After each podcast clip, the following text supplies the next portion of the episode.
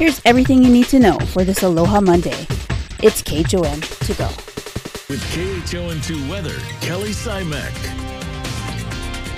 Aloha, everybody. Good morning and happy Monday. We're kicking off the work week with a solid trade wind flow, a nice dry, stable air mass, and beautiful conditions. So we have a nice sunny day ahead of us for today. It's going to look a lot like what we were tracking over the weekend, which was definitely a gorgeous one as well. So kicking off spring break with perfect conditions to be outdoors. Now, don't get me wrong, still going to see a few low-level clouds as well as some light passing showers push through.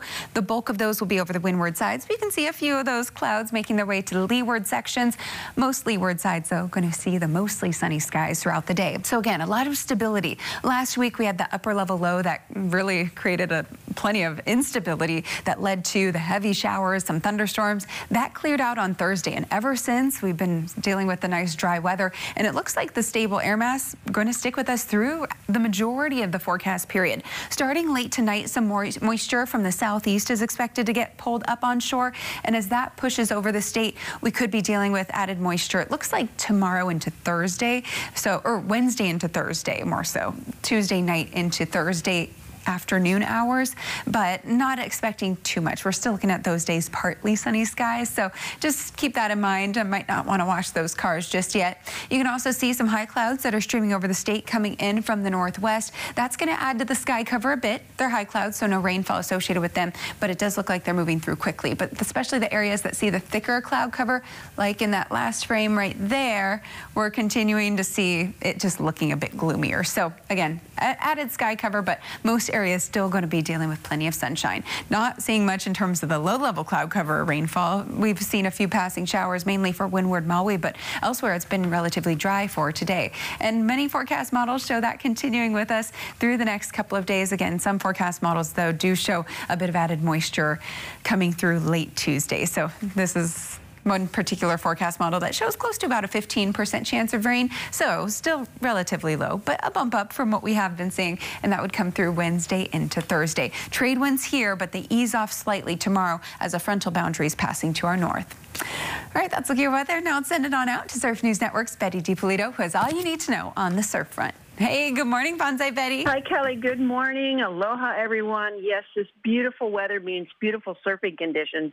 We do have a high surf advisory posted uh, by the National Weather Service. We got a northwest swell, that buoy at Waimea, six feet, uh, 15 seconds. So pretty lofty, six foot surf, maybe even occasional set coming through like at Sunset Beach and some of the other bigger reefs, northwest swell direction. So looking really good today, about six to eight feet or so. We've got Waimea Bay uh, in the four foot range. Uh, in town, not much going on, not much south uh, swell uh, action. It's just one foot, maybe a couple twos coming through at Ala Moana and Diamond Head, uh, Waikiki flat to one, maybe an occasional set there, but pretty small and small all week there, as opposed to the North Shore, which has northwesterly swells all week long. Makaha's checking in with that northwest three to five. It's one to two at Makapu'u and Sandy Beach. Uh, 15 to 20 on our trade winds out of the east. Perfect conditions. Low tide 9 a.m. at 0 tenths. High tide's about 2.30 at 7 tenths. And the sun rises and sets about 641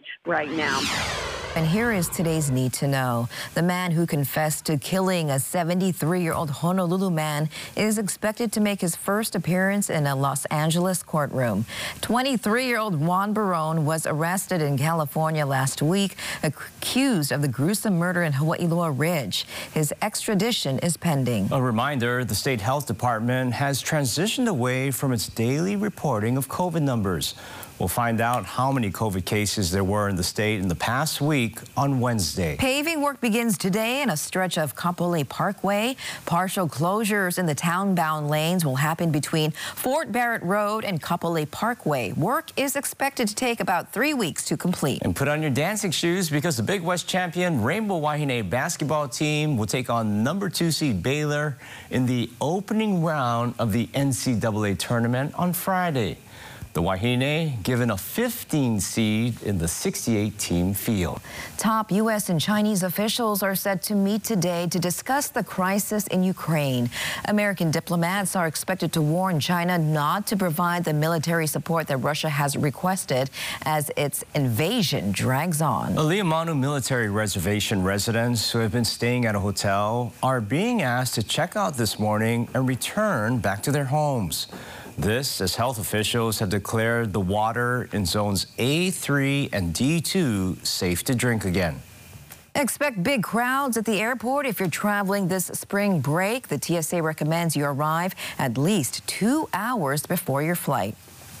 And deck work continues this week on the H1 freeway. Up to four eastbound lanes will be closed overnight between the Pearl Harbor and Ke'ehi interchanges. The refugee crisis is building on the Polish border.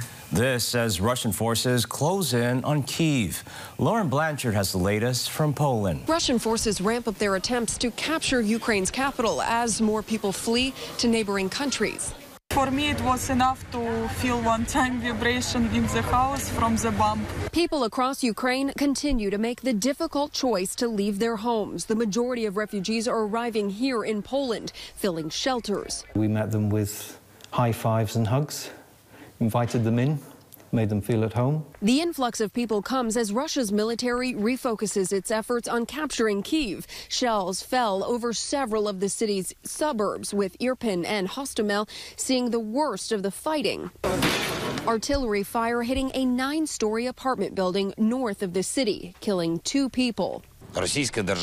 Russia has been preparing for this war for decades. They have accumulated significant military resources for the evil, for the conquest of neighbors. Meanwhile, U.S. national security officials meeting with their Chinese counterparts in Rome as concerns grow that Russia asked China for military equipment.